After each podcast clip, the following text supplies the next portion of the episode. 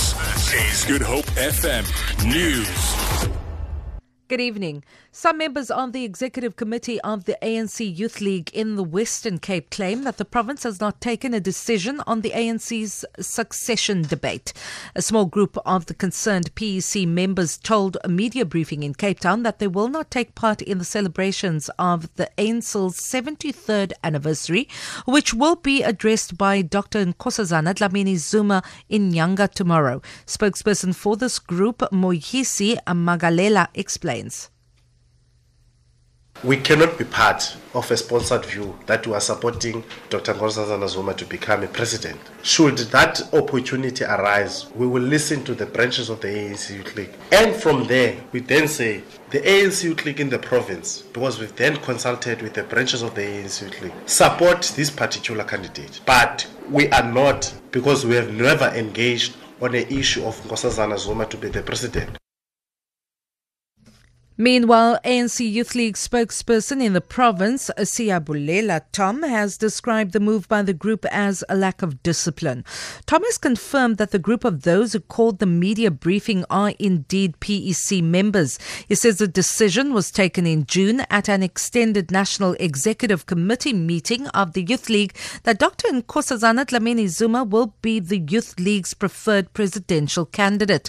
Tom says consultation with branches has already already taken place on the succession debate. It's only individuals with their own preferred preferences whom unfortunately cannot accept a democratic process and whose views could not be dominant. That is the situation that we are facing. Majority of PEC members are in full support of Mama Nkosazana Dlamini Zuma as our preferred candidate and the Youth League is represented well by its chairperson and secretary who communicates these decisions that we have taken. Tourism Minister Tokozile Xasa has slammed the ongoing violence between Uber drivers and metered taxis, saying it poses a threat to the stability of tourism. Xasa's comments follow a recent incident where two Uber taxis were petrol bombed near the Sandton Gautrain station. She says security is important to tourists and they will merely choose other destinations if the violence persists. Uber has launched a petition calling on Transport Minister Joe Maswanganyi and Police Minister Fikile Mbalula to take action, saying it is inappropriate for government to refer to the violence as a turf war.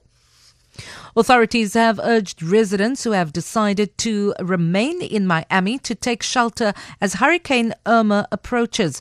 Earlier, nearly 6 million people in the state of Florida were ordered to leave their homes. Those still in Miami have been told it's now too late to flee and they should have they should stay rather where they were. This resident of Key West says he is concerned about those who refuse to leave. I am nervous because a lot of the people that I wanted to help rescue chose to stay behind. And they opened the Key West High School for those people. Um, La Concha is one of the safer buildings and it's full to capacity, but we're not certain that the Key West High School is even going to save them.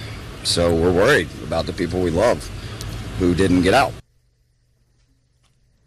For Good Hope FM News, I'm Vanya Kluchuk.